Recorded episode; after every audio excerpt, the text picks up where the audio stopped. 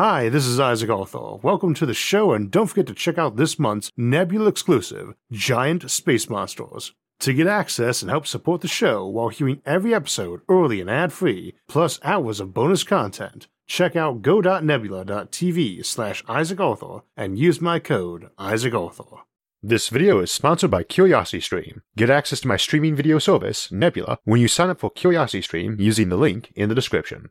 They say there's nothing new under the sun, but what if someday Earth was flung away from our sun?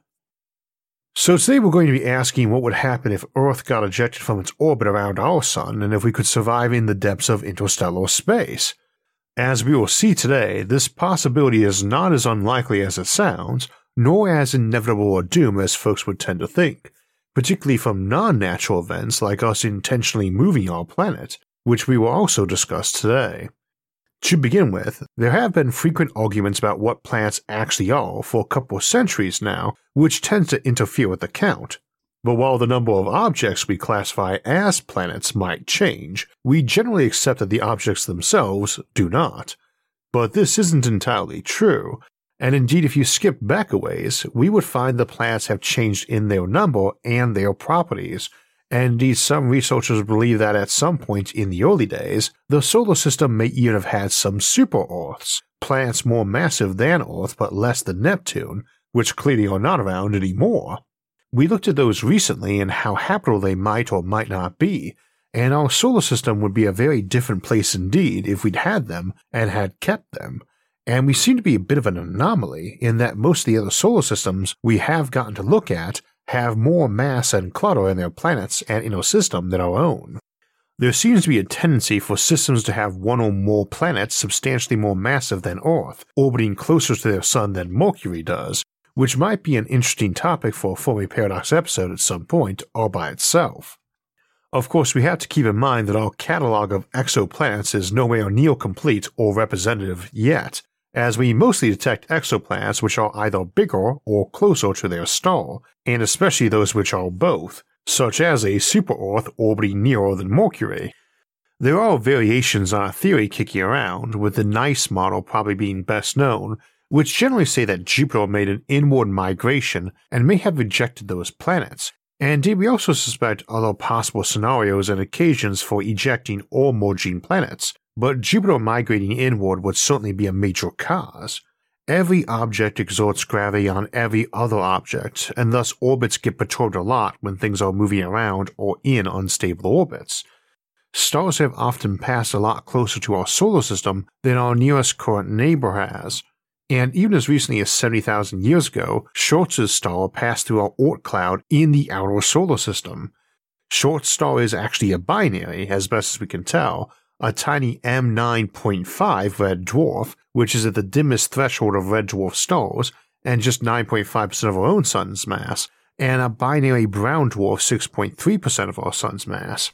While 22 light-years from us now, we think they came within 0.8 light-years of us, and again that was only 70,000 years ago, but not even a fifth the distance to Alpha Centauri. We expect a star passes through the Oort cloud once every 100,000 years or so on average, and we're currently expecting the much larger Gliese 710, an orange dwarf fully 60% of our sun's mass, to pass possibly as close as a sixth of a light-year away in a bit over a million years, though this still may not be the closest another star has come to us in the past, and there may be even closer ones to come. Events such as these have major consequences, and apart from stars we also expect things we don't see like brown dwarfs, rogue gas giants, or super-Earths to pass through with at least as much frequency as stars. Having anything pass near your delicate orbital system can have serious, permanent results, but the greatest instability comes when one object passes inside the orbit of another. As an example, if something passed by our sun closer to it than Mars, but further from Earth, Mars would have a much higher risk of major perturbation or ejection than Earth, with the same being true if something were to pass inside Earth's orbit but outside Venus or Mercury's. They would be less affected than us, and we would probably have a very bad day. The sheer mass of both objects also makes a big difference though, so Jupiter would be less affected by an encounter with an extrasolar object, even though it is far more likely that things would cross its path. And of course it also matters where the various planets are relative to the interloper's course at a given time. Now it is worth noting that 1/6 of a light year is still over 10,000 AU astronomical units. Earth is 1 AU from the Sun, Jupiter is 5, and even distant far out, our solar system's currently most distantly known dwarf planet, is only 132 AU away, which is barely 1% of that distance. While the Sun does yank objects toward it, for the most part, at this scale, frequency and probability tend to go with the cross-section of an orbit, or roughly the square of its distance from the Sun. So loosely speaking, an object 10 times further from the Sun has 10 squared or 100 times as many objects passing between it and the Sun.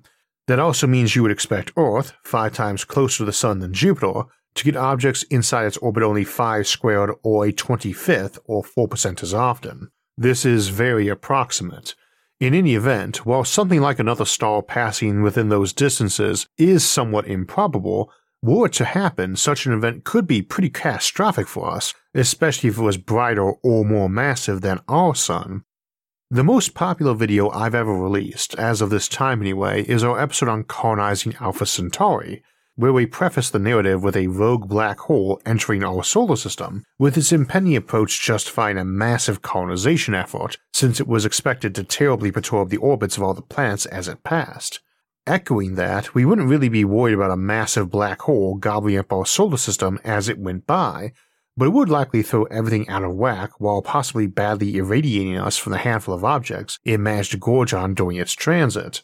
Even a minor planet, of which we have around 1 million in the solar system alone, or an asteroid maybe 10 kilometers in diameter, if eaten by a passing black hole, could release somewhere in the vicinity of 10 to 31 joules, if even 10% of its mass energy got emitted from the accretion disk it formed around that black hole.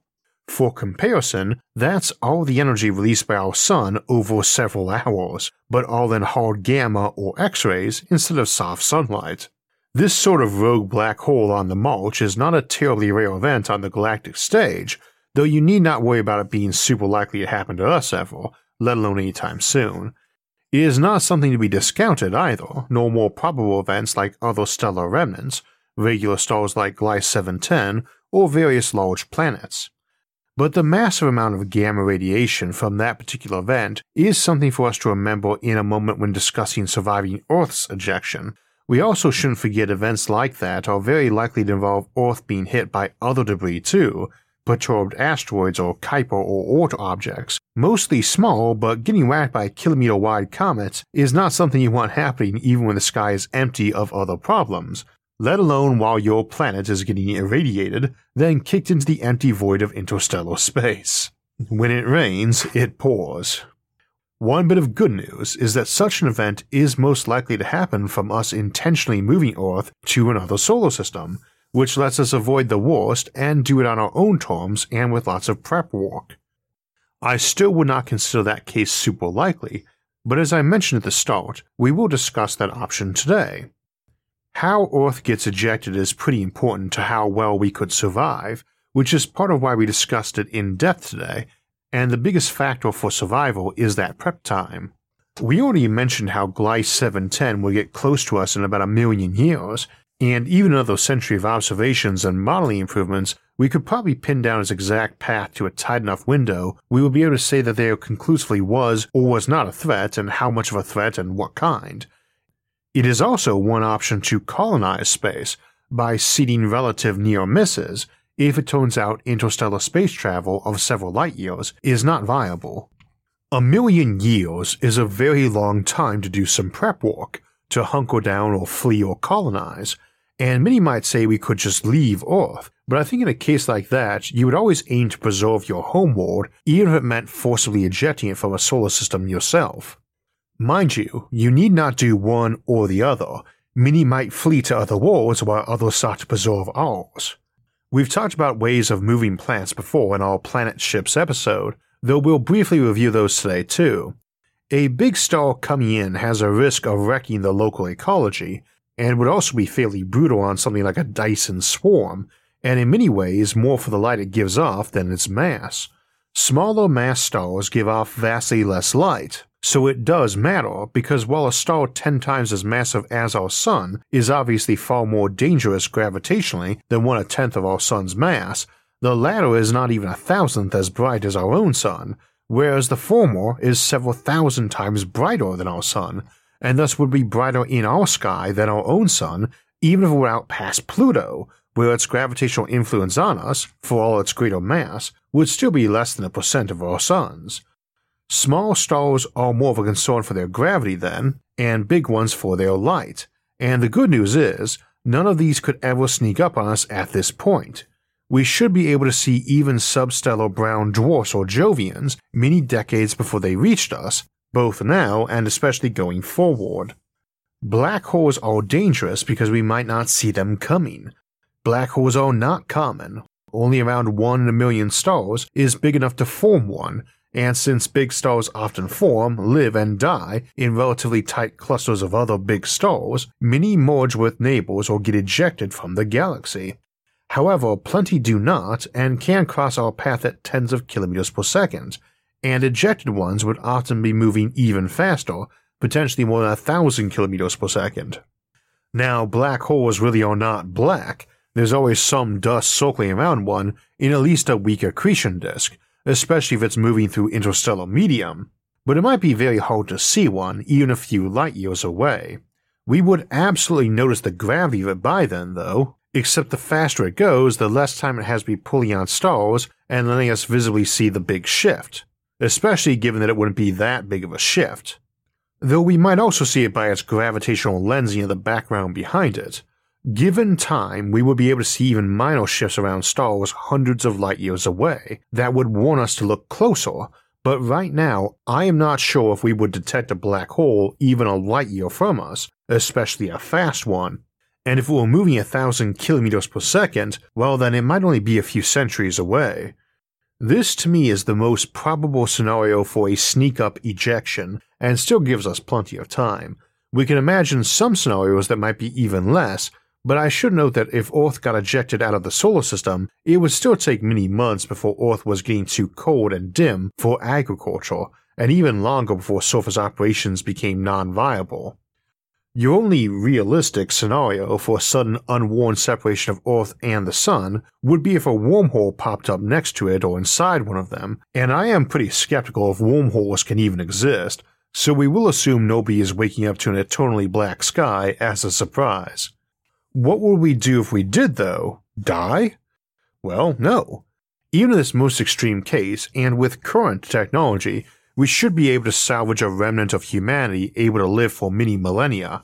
We talked about such an emergency protocol some months back, and in that you probably get your people working on deep underground bunkers powered by nuclear energy, and also big freezer tombs for everyone else, gambling you have restorative technologies for them down the road, to revive them from cryo. Now what actually is happening to eject a planet? There's a number of different methods, as an example close binary systems where you have planets orbiting both stars, called circumbinary, have a region of instability around them called STEP, Stellar Tidal Evolution of Planets. It is a bit hard to explain how the ejection process works in general terms for cases where the ejection is evolving over a long time, not a near miss of a big object passing through once. It is much like how we use gravitational force to tow a planet. There's a little extra force being exerted on the body to be ejected, and it's not negating out in terms of its orbiting the star or primary, as this happens with moons around planets too. As an example, one way we can move Earth from the Sun is by moving the Moon, which is easier and safer to shove on with its lack of atmosphere or people. The Moon tugs on Earth with the same force Earth tugs on the Moon, so move the Moon and that influence shifts. The Moon has one side always facing Earth and another faced away, and there's a point on each side that is the closest and furthest from Earth. Let's say I kick the Moon. If I detonate a big bomb on the Earth side of the Moon, at the closest point, then do the same on the far other side, that explosion will push the Moon a bit away from Earth, and the second will shove it a bit back toward Earth. But if I detonate the bomb on the light side when the Moon is full, when it's on the other side of Earth from the Sun, it will move a bit away from the Sun, then I detonate the far side bomb on the new Moon, where the Moon is roughly between the Sun and Earth, That push will also shove the moon away from Earth, but will correct the moon's orbit around Earth. Hence, the Earth-Moon system is unchanged, but shoved two bomb blasts away from the Sun. Not a lot, by the way. The entire kinetic energy of the Earth-Moon system around the Sun is about 3 times 10 to the 33 joules, whereas a megaton H-bomb is around 4 times 10 to the 15th joules, or a billion times weaker. Gravitational potential energy of a satellite goes with the inverse square root of the radius, and this is only shoving the Earth about a trillionth of a meter further from the Sun, so don't worry about bomb tests or rocket launches on Earth or the Moon blowing us away into deep space. Indeed, we get far more shove just from the solar wind and light pressure of the Sun, and it can still be mostly disregarded as an effect on Earth. Mind you, it's a lot different if you start covering the moon's surface with mirrors and directing stellaser or pushing beams on it. Again, see our Planetships episode for more on that. If we reverse our detonations, blowing the bombs on the close and far side of the moon, during the new moon and full moon respectively instead, the Earth-Moon system would move toward the Sun. This is also how the reflective mirrors around stars in the Shikata Thruster system work, allowing you to enclose a star with mirrors orbiting it and use those to let that star's light push them, and the star is tugged along by that, and are what we call gravity tractors, where we shove one object and it gravitationally pulls on another. However, that basic method of uneven force of the moon on Earth to slowly pull it free is our conceptual example of what's happening as tidal evolution ejects a planet. Something is usually pulling on a planet in a changing way in terms of both force and direction, and it doesn't average or net out to zero. And that's exactly what Jupiter does to Earth, for instance.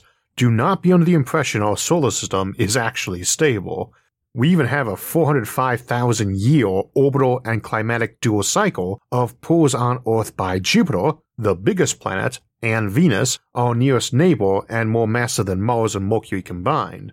Fundamentally, you are looking at a sequence of uneven tugs slowly altering a planet's orbit. That sort of tugging is vastly exacerbated as objects get closer to or in the packed interior of a solar system, so two closely circling stars of non-equal mass that are on an elliptical orbit with a planet orbiting them both on an ellipse itself and not actually on the same orbital plane, just close, can get all sorts of uneven tugs rather than a nice central one that makes for clean orbital paths. Older star systems, like ours, would tend to be low on strongly perturbing orbits, not because they were rare, but because after billions of orbital cycles the more erratic ones have all been eliminated. These strong gravitational tugs would not be that extreme on the planet itself though, which is why gravity tractors are usually considered the preferred way to move planets. However, a single or short cycle of tugs can be worse. You would need something on an order of 10 to the 33 to 10 to the 34 joules of energy to be dumped into Earth to move it and eject it, and if that was happening over a year, then we're talking something like an average power exerted on our planet of 10 to the 26 watts, similar to the power output of our Sun, of which we need to receive less than a billionth to stay warm. Now this is gravitational energy, so it's not scorching us directly, but keep in mind that the Earth and Moon are constantly exchanging gravitational energy or momentum, as are both with the Sun, and most of our tidal energy in the seas is coming from that, or rather the equivalent of friction or drag losses on the exchange. The Moon is shifting something like 800,000 kilometers closer or further from the Sun every month as it orbits Earth, and that potential energy change relative to the Sun is on an order of about 400th the orbital energy of Earth around the Sun. So it is not tiny, it is in fact huge, nearly 2% as much energy as the Sun releases as sunlight during that roughly 2-week drop, then 2-week rise as the Moon dips close to the Sun, then further away. Now imagine over the course of just a few months that full energy transfer to eject Earth happened as some big celestial body plowed through the inner solar system. The term ruinous would probably be conservative, but also I would not expect this to be an end-of-life kind of scenario. It could be, as some bright yellow star plowed through, exposing our planet to more sunlight than Venus gets for a few months, while dumping huge amounts of tidal energy into us, but I think it would be survivable, even if it is the sort of disaster that might make dinosaurs feel lucky. a black hole passing by might be better, even though it is probably converting huge amounts of matter to hard radiation as it passes by, and might mortar our ozone layer. But if we got ejected from the solar system, that loss might not matter as much, as while interstellar space is also murderously full of cosmic radiation, the surface won't be inhabitable much longer anyway. This doesn't mean the planet is dead, not even excluding technology. Even as that planet freezes over, a process of many years, we would expect deep portions of the ocean itself to remain liquid for a long time, some of them even indefinitely. The more mass of the planet, the more likely it is to retain warm pockets of water under the ice for longer, and if it had a moon and kept it, which is not guaranteed, we might lose our moon if ejected, then tidal heating might permit warmth for a very long time. Earth has been slowly cooling its core for billions of years now, and the moon and Earth have both been slowly ebbing each other's angular momentum away into heat for nearly as long, and neither is running dry soon, though the decaying uranium in Earth's core is diminishing too, and that provides a lot of mantle heat. It is possible that if Earth got ejected, well, it would freeze over, with the air itself liquefying into liquid nitrogen and oxygen, then freezing to ice. Simple life surviving on geothermal and tidal heating might persist indefinitely deep below. Either way, in a period of years to decades, the surface is going to have to be completely abandoned by humans, with a few caveats we'll get to, in favor of subterranean or submarine ones, powered by nuclear fission or hopefully something better like fusion or micro black holes. Incidentally, while it wouldn't be likely to happen on Earth, a planet could maintain an ocean that was liquid nitrogen with a thin cored atmosphere of oxygen and helium above. I'd be very skeptical about life existing there or how long that oxygen would persist as a diatomic gas. But while you really cannot have surface liquids in the absence of an atmosphere, this does not mean a rogue planet would automatically be an ice ball with no atmosphere or only a trace atmosphere. It would be very dependent on a lot of specific mass and composition issues where the planet and its moon, if it had one, were concerned. It would also take one heck of a suit to let a human walk around that surface regardless, though you might have nominally habitable zones around volcanoes too. In the grand scheme of things, that planet's core tectonics shouldn't be seriously impacted for millions of years after the ejection, minus the big shiver-round the ejection itself might cause. That means tectonic plates shifting and volcanoes rising, and I'm not sure what a volcano blowing through layers of frozen water, oxygen, and nitrogen looks like when it erupts. It might be an environment life could persist in. We do have some weird, and weirdly stable, volcanic ecologies already. Alright, what's life like below? Well, in the short term, long before the planet has utterly frozen over, kilometers deep, odds are good a new civilization with a new equilibrium has arrived. Probably several, given the nature of such bunker civilizations, makes trade and communication tricky. Don't assume this is a single planetary survival bunker or one per country or something either.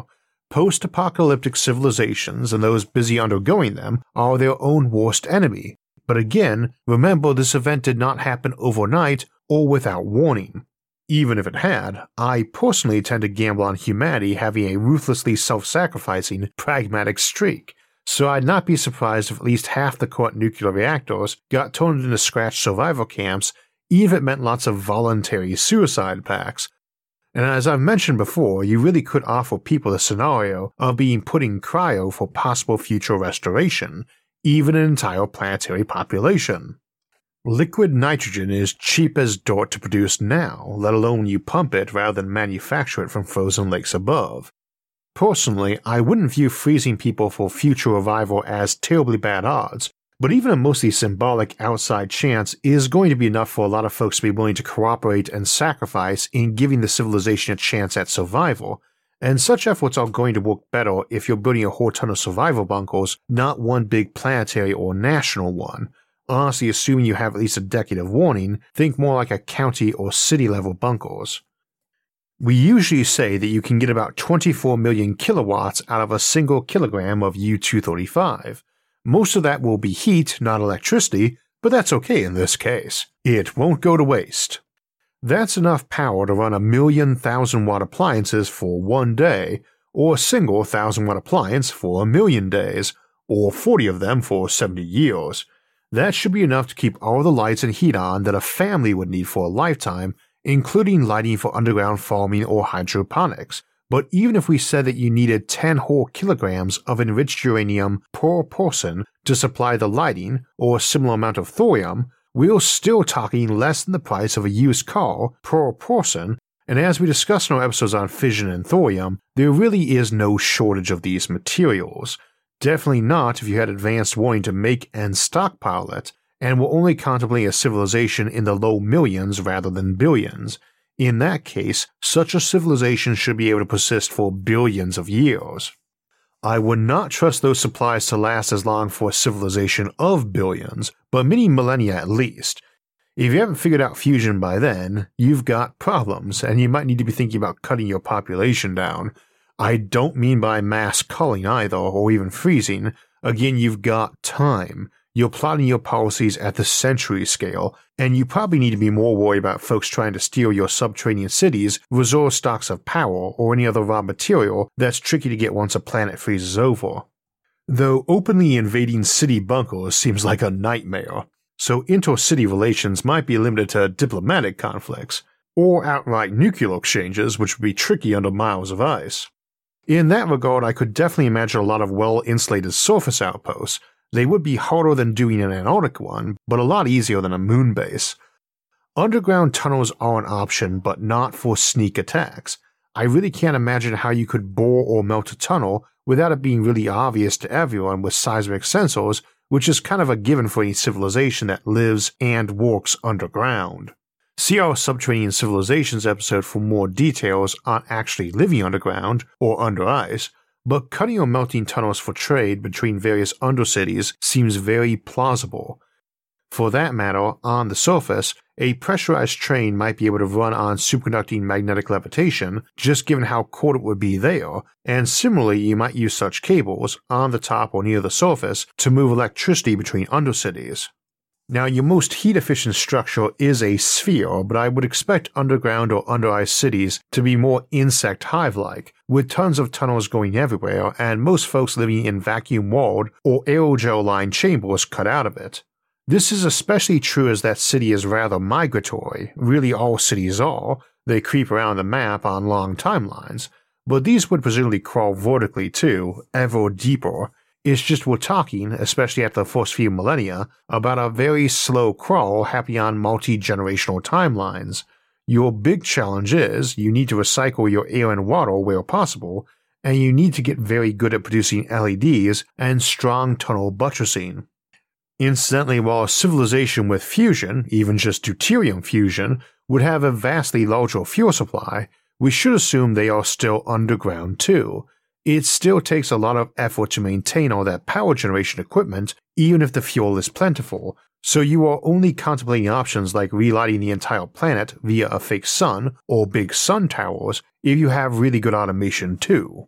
At which point your planet's circumstance represents an irritating starting point, not a long-term dilemma. Nor does being stuck on a frozen world in the interstellar void imply any sort of abandonment of space travel or galactic colonization. The whole planet is now a spaceship, after all. Fundamentally, it's going to be easier to artificially light that planet than it would be to move it to a new star system, but you might be on a trajectory you could nudge to enter one and safely orbit. More likely, you just send out colony ships to new systems and expect them to keep sharing technology and resources with you until you got to the point you could revivify your planet.